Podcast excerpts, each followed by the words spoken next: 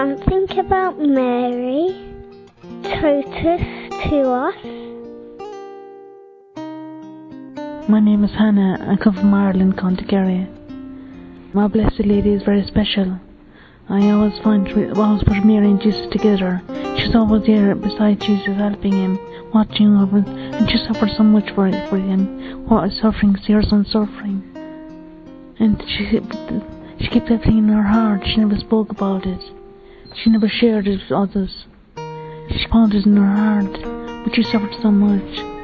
And she loved, you know, she give, she gives Jesus strength, they gave each other strength to help each other. That's why I feel.